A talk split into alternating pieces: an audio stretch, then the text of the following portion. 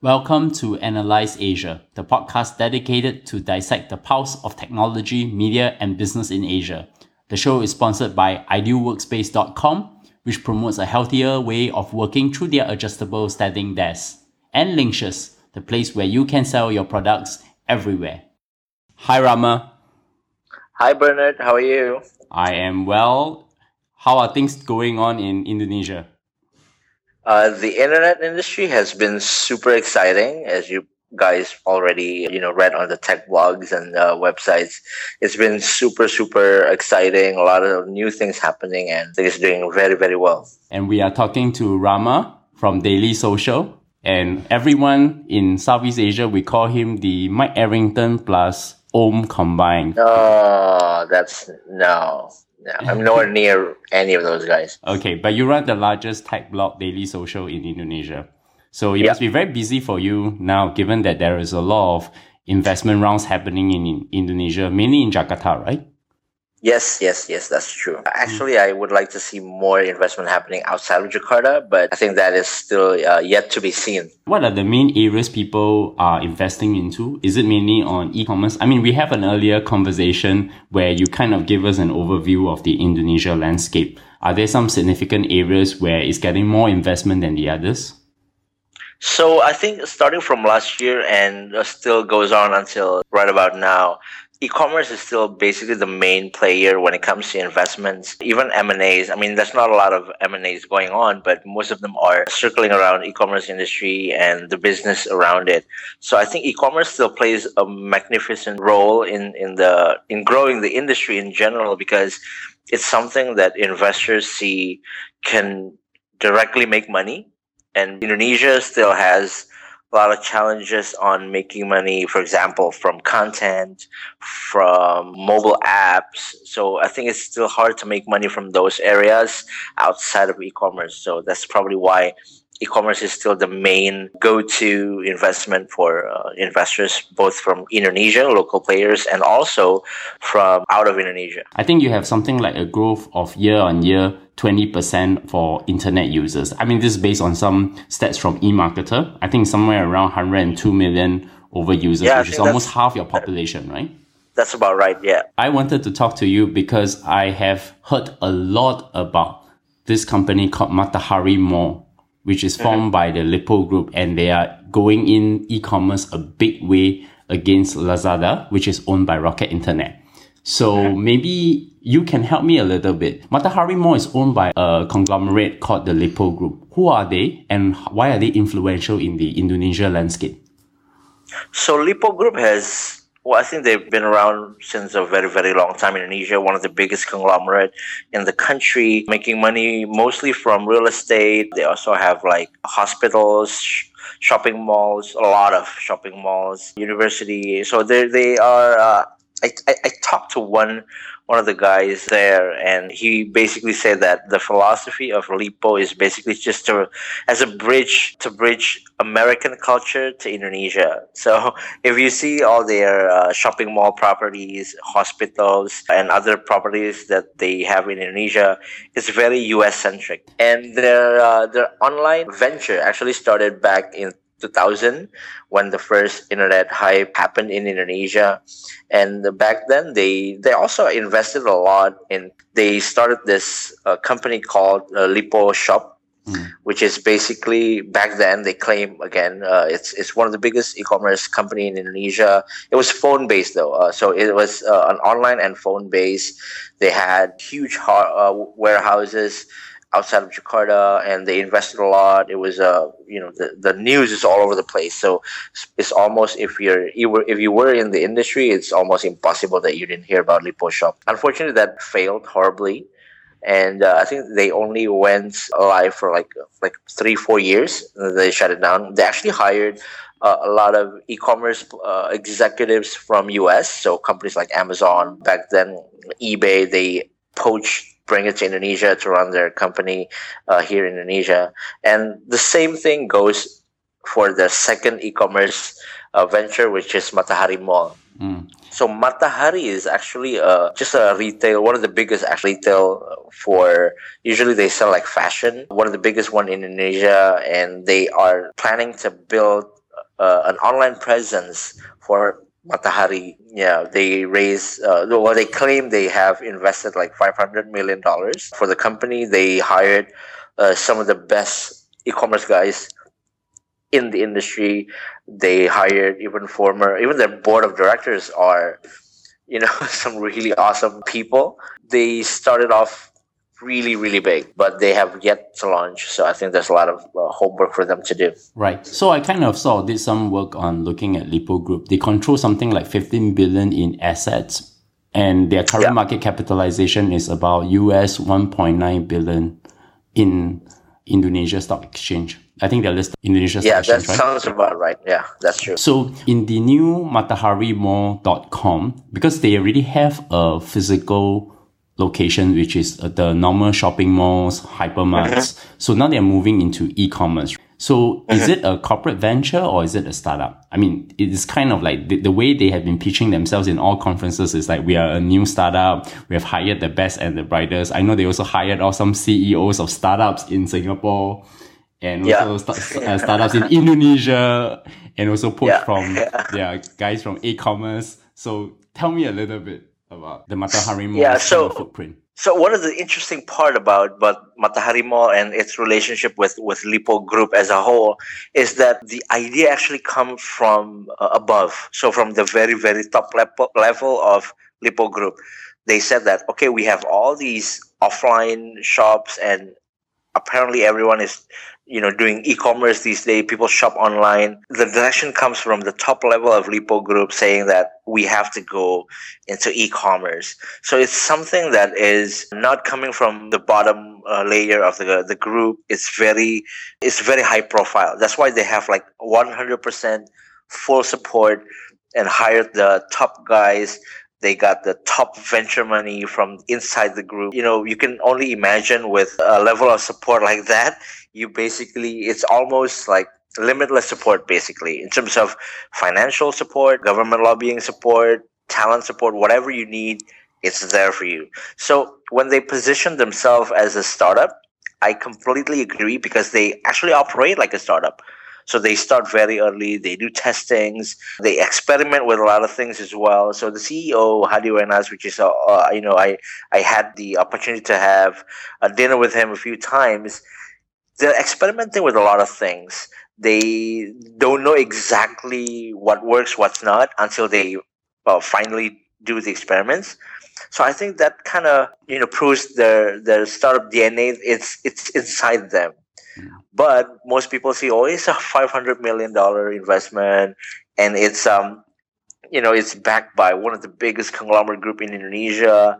That's not a startup anymore. It's like, yeah, probably. So it's I think it's a hybrid between the two because in one side you are experimenting with a lot of things you're exper- experimenting with business model experimenting with design product and everything but on the other side, you have support with one of the biggest company in Indonesia. So, mm.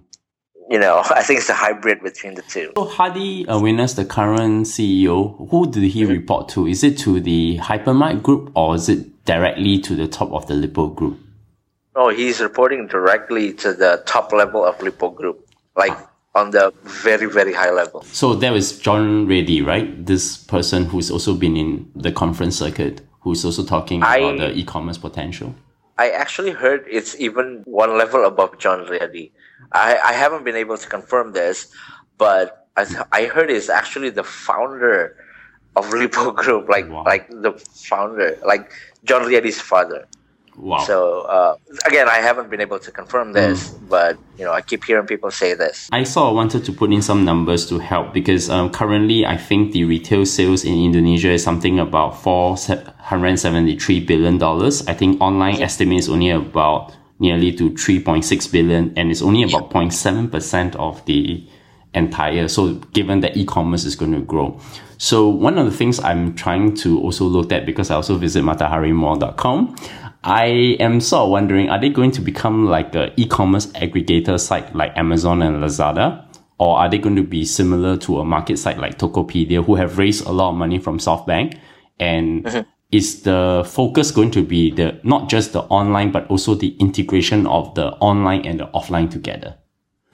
So one of their biggest advantages is they have this offline presence and not just Matahari uh, supermarket, but also Hypermart and Lippo also have a few properties that they claim they're going to use in support of uh, the website, the mataharimall.com.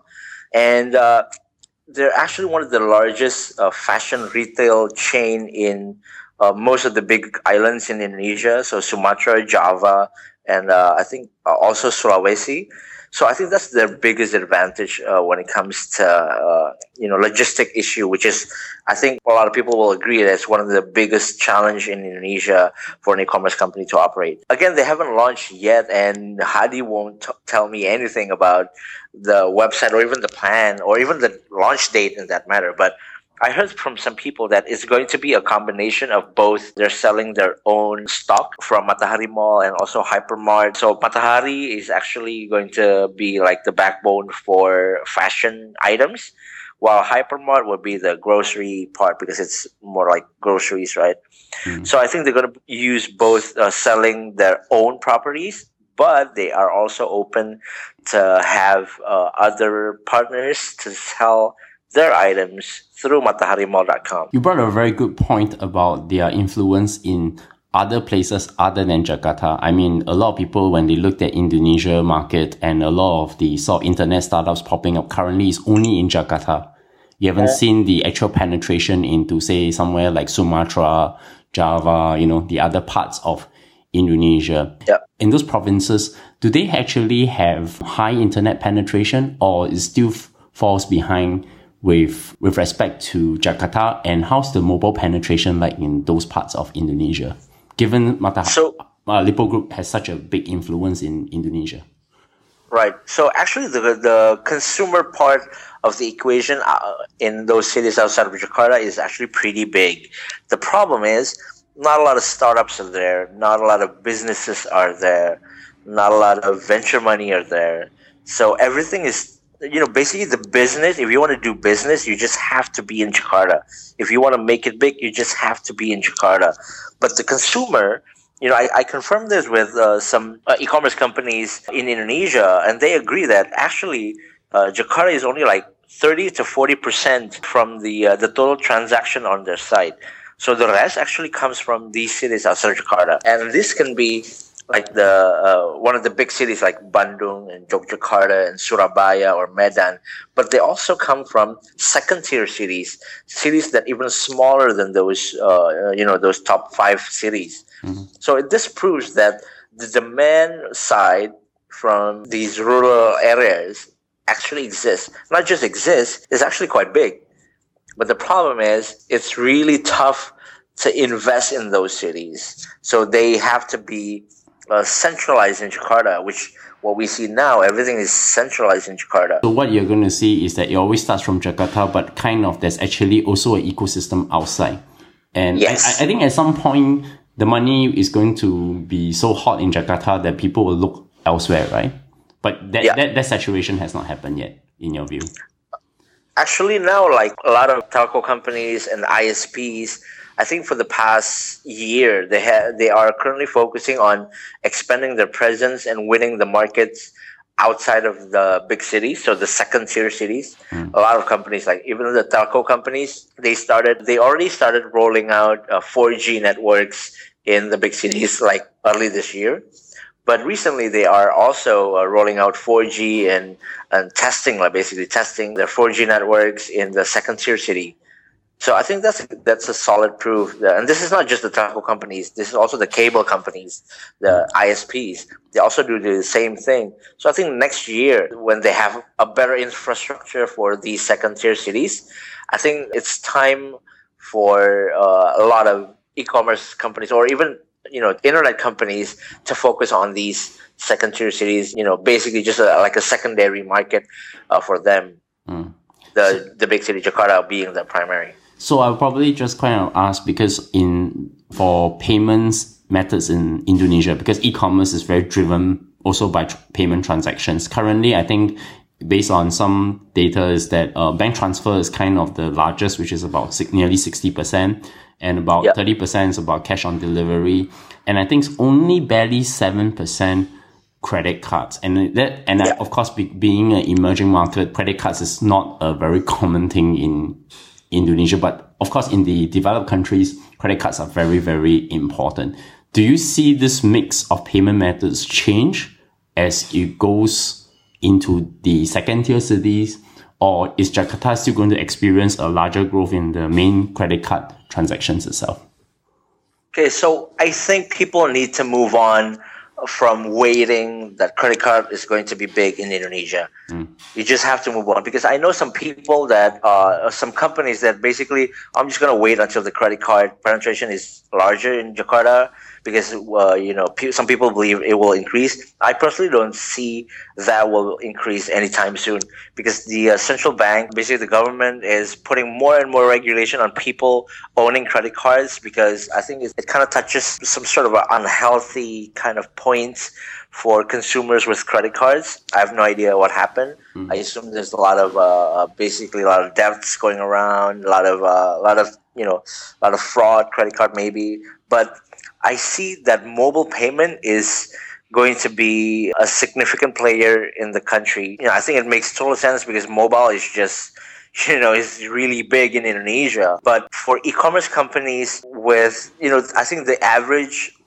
transaction uh, on e-commerce companies now is around forty dollars in Indonesia. I think there's a big issue because the average phone credit, phone balance in Indonesia is only like thirty uh, sorry three dollars around three dollars so i think that poses a major issue in terms of e-commerce but i think as the wealth is growing in the market people will have more money people will have more you know appetite for digital content or even you know to buy stuff online that will change but you know for credit card i just honestly i just don't see that growing anytime soon. Of course, one of the things about Matahari is currently they're also getting Credit Suisse and Bank of America to continue fundraising. I mean, half a billion is a lot, right? What do you think yeah, is the game plan? Is apparently it, not enough.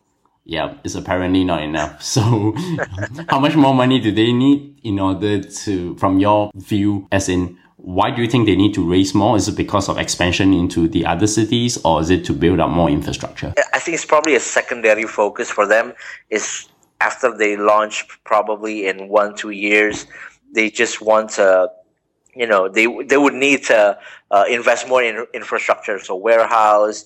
And uh, I actually have a feeling that uh, with their you know currently strong infrastructure, offline infrastructure in in you know uh, all these big cities, not even big cities, also small cities all over Indonesia, they're going to be focusing on COD a bit more, mm. and they, I think they have the privilege. To, to, to execute that and they have the advantage to execute that a lot better than other companies for example like Zalora or Lazada or uh, you know Blibli because they're already all over the place, right? So mm-hmm. it's it's going to be a lot easier for them to execute COD and to execute, you know, warehousing efficiency to deliver items to their customers. Question: Does the Lippo Group own anything in banking industry? Yes, they do. I mean, dude, literally, they own a lot of things. So wouldn't you name it? They own a media. You own, they own a bank. They own a you know financial companies properties, everything they own. The question for me is actually is that because they own banks, so wouldn't the kind of trans bank transfer, which is kind of the highest payment method now in Indonesia, wouldn't they have a very big advantage over Lazada and Amazon? Oh, I think it's. Uh, I don't think that will play a big role because I think the banks are pretty open now, and they're not like super exclusive. And basically, the biggest bank is just BCA and also Mandiri, and the rest is just you know basically supporting those two. So they have a very good talent acquisition strategy. So yes. they hired off Hadi Wenas from aCommerce, but is the kind of the deal with aCommerce still happening with them between them and aCommerce? Yes, actually. So even though Hadi Wenas is becoming the CEO of Matahari Mall, Matahari Mall is actually still using aCommerce as their uh, what, what do you call it? Uh, basically, just their infrastructure for logistics, I think, and also for uh, some parts of their supply chain operations. Mm. But the the good part is actually aCommerce is not only stuck with Matahari Mall, they're actually expanding their client list. So they close a few deals with some other big conglomerates company to help support their e-commerce business. So I think it works pretty well for both sides. Okay, but then what happens if Matahari Mall, because they already have their own logistic systems as well, would they mm-hmm. sort of end up in the end build their own because they have economies of scale? Yes, I think that is one possibility. Honestly speaking, I can totally see, uh, and I can totally believe if someday that Matahari Mall would just acquire aCommerce just right out, right? But I think uh, they they don't want like to commit too much on the logistic part. That's why they part, still partner with aCommerce and see how it goes, see if they can improve anything, they can see if they can optimize anything. So once I think once they reach that economic of scale, I think it's, it's going to be a good timing for them to you know, just to buy aCommerce right out. I, th- I saw one of the things that Matahari Mall did was also to acquire talent through startup founders in Singapore. They mm-hmm. took out uh, Yiping from All Deals Asia. So yeah. the reason for that is it because they wanted to leverage on expertise of people who run startups and so they, they have the hunger to drive the business. Is that a kind of their I, strategy? Yes, actually. So actually their top C levels like the CEO, the CMO, even their CTO also. So there's, they hired just, they just hired a CTO and he was one of the early team of uh, building Toko Bagus, which now becomes OLX. So I've known this guy for a long, long time, and he's very, you know, if there's a startup CTO technical guy stereotype, this is the guy. I mean, he's, you know, out of control, and he's really good, and you know, he's just like scrappy, that kind of thing. So he's very startup minded. So I think Lippo is trying to plant a, uh, an entrepreneurial team that startup DNA to run Matahari Mall, and and I think that makes total sense, and it's actually a very very different from Rocket Internet, which is mm. you know hmm. it's run by by financial guys, bankers, analysts, but Lippo is uh, sorry Matahari Mall is run by entrepreneurial people, entrepreneurs. So I think that's a very interesting approach, and uh, I think time will tell which one is more you know successful. So that comes to my next question. Lazada. I mean, I I was in Indonesia last year, and I think sometime around 7 p.m. I was in a restaurant and I saw Lazada ads on TV, prime time, Indonesia news. So they have been, yeah. I think the cost of acquisition per user from what I got through from various sources is about 20 US dollars. And I think they're still running on a negative EBIT. They have just raised 200 million from Temasek Holdings, mm-hmm. our sovereign wealth fund in Singapore. With that, do, how are they going to battle something like the Lippo Group? So I think the Rocket Internet has always been about speed, right? So they just want to grow very fast and you know just super quickly, just to beat all the comp- competitions. And Lippo, I think, is is built for a much a longer term kind of thinking. So this is not something like Rocket. Their their method has always been the same: start something quickly, scale it quickly, exit quickly. Right? They, that's why they IPO'd in I think last year. Right? They IPO'd, mm. and Lippo is. I don't see Lippo going to exit at least in two three years. So I think, and I don't think that's the whole goal of, of Lippo because they already have you know so much things uh, even if they have if, even if they will go ipo it's going to be like in indonesia you know not not outside of indonesia i believe. I personally you know it's it's weird because rocket internet is uh, is not an indonesian company but the top level is the decision making is made not by indonesians right? While uh, Lippo actually wants to build something by Indonesians for Indonesians. So totally different approach. And again, I think it's time will tell what, which one will be successful. But honestly, I'm, I'm actually rooting for Lippo Mall to be very, very successful because, you know, the industry needs it. Not just the Lippo guys needs it, but I think the country needs it as well. I have a very tough question to ask you. And I know that Rama, from knowing you, you are a person who welcome talent from all over the world to come to Indonesia. Do you think that the way how Lippo and Lazada battle in e-commerce is going to shape like the way how the Chinese internet startups like being very protected by government and nationalist sentiments against startups from overseas. I mean, one of the factors of why eBay lost in China to Alibaba was also because, you know, people, like what you say, Indonesians built for Indonesians. Mm-hmm. Yeah. Uh, looking at the recent government regulations, mm. I think we're pretty much so I don't I don't know whose fault is this is this right. So I I just wrote a post yesterday, basically. So the government uh, is launching this new regulation. Basically, uh, states that whoever wants to buy and sell things online have to be verified. And by verified, I mean you have to be registered using your social ID number or also your tax uh, number, which is you know, for consumer, it's it's ridiculous. I just want to buy things from Kaskus or Tokopedia or Bukalapak, and I have to give you my ID number, and you know, it's it's a barrier of entry, which is so stupid. I might as well buy some things from Amazon or eBay because I don't have to do all those things. So what I'm what I'm saying is the government has been putting some regulation that is counterprotective so it's not protecting the local uh, industry. It's actually sending people out. It's oh. sending people. It's like so just don't go buy and sell through a local company because you have to go through all these bureaucracy.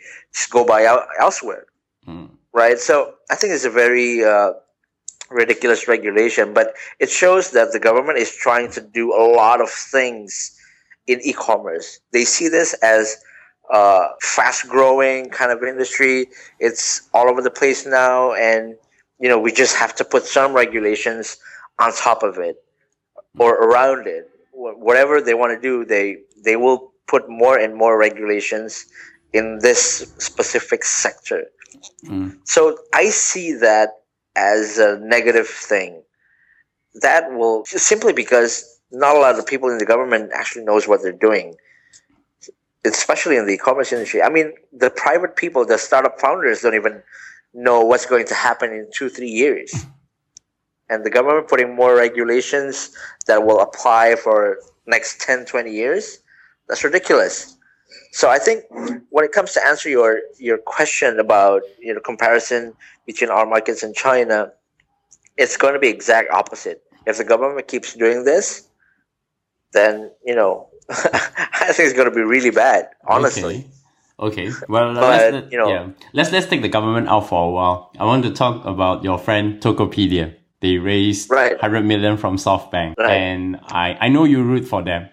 I mean, with Matahari Mall's presence now, how much do you think it will affect them? And are they still focusing on becoming the Alibaba of Indonesia, or have they branched out onto other parts of the business as well? I don't think that's going to affect Tokopedia too much because they Tokopedia is C two C, right? Mm. Everyone can make their own online stores on Tokopedia, while Matahari Mall just basically selling their own items that they have offline anyway. So I think the the very presence of Matahari Mall actually shows the industry that e-commerce is a big business, it's a big industry. Mm. So if anything, I think it bodes pretty well for players like Tokopedia and Bukalapak, simply because uh, investors see this as a viable investment opportunity. And I think that's that's kind of proven because you see more and more people invest in e-commerce these days. Mm. So, is there a lot more C2C commerce happening in Indonesia now? As compared to say uh, normal direct e-commerce transactions, like if I buy off from Zalora or buy off something from right. Lazada so I think now the the big game right now is just to uh, to crack the whole mobile shopping experience. Mm. So right now, uh, I know at least at least like four or five comp- uh, four or five startups that is currently building a mobile e-commerce experience or something. Mm. So I think because Indonesia is again mobile is super huge, and e-commerce is not the current e-commerce player is not you know necessarily mobile optimized so they're trying to to solve that problem. From four of these uh, mobile e-commerce companies, I know at least two of them already got seed funded. So I think that's a good sign. I'm going to see, I'm pretty sure I'm going to see a lot more competition in this particular space in the next few months or until next year. Not taxi apps, eh? no, I think I just, I hope not. well, yeah, I think the government has been putting a good point on uh, uh Uber. So, yeah. Hmm. Okay. I want to ask you this question because there's a lot of talk about India and China, but Indonesia is the next largest market. What keeps you excited every day? Yeah, well, next year we're going to have this thing called the uh, Asian uh, ASEAN free trade thing going on uh, Indonesia and a lot of the uh, Asian countries.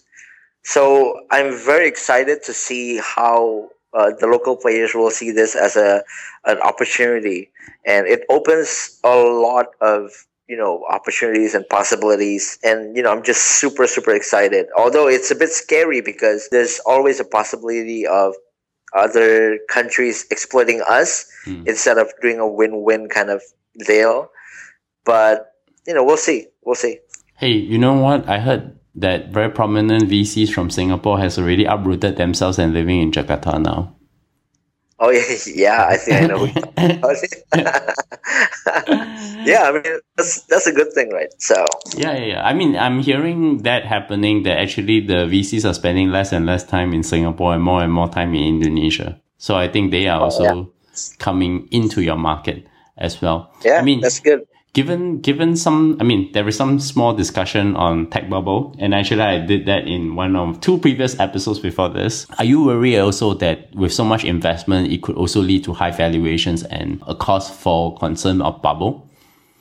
I mean you, um, I, I, think yeah, Rama, you lived through the asian financial crisis period right, right? so right what are your thoughts on that? There's definitely a concern with high valuation, but I think that's the least that we have to worry right now. Mm-hmm. Even you know, companies like Rocket Internet, they have been uh, hiring people with some really uh, top salaries, so above the regular salary, above the standard salary, and not they started it. Rocket Internet started the whole thing, but other companies because because Rocket people are now very well paid all the competitors also have to adjust the salaries. So I think now in the e-commerce space, especially for technical talents, the price has been super high for uh, good talent, and that actually uh, increases even for for businesses that surrounds e-commerce, like agencies or uh, e-commerce consultants or software houses. All the talent price also increases that makes their uh, you know their their revenue demand also increases, which kind of you know drive the whole thing into an uphill kind of uh, valuation you know at the end. But you know I think we're still a long way from you know having a bubble. It is a concern, but I wouldn't worry about it now. Mm. Okay, help my audience, Rama. How do they find you? Uh, you can find me on Twitter, which is my Twitter handle is Rampok, which is R A M P O K, or you can email me directly, Rama R A M A at dailysocial.net. Mm, and that dailysocial.net not just right in Bahasa, but also in English yes. as well. You can uh, open the English version at uh, en.dailysocial.net. Mm. And you can find me at bleungcw or at bernardleung.com or subscribe to us at analyse, A-N-A-L-Y-S-E dot Asia or at Analyse Asia with our Twitter. We are found in Stitcher, SoundCloud, and iTunes. And please leave a review, one star to five star. And we really want to get some feedback. And I've been getting some, and that's why I got Rama onto the show today. So, uh, Rama, thanks for you coming on again. I will talk to you again sometime soon. Thanks for having me and talk soon.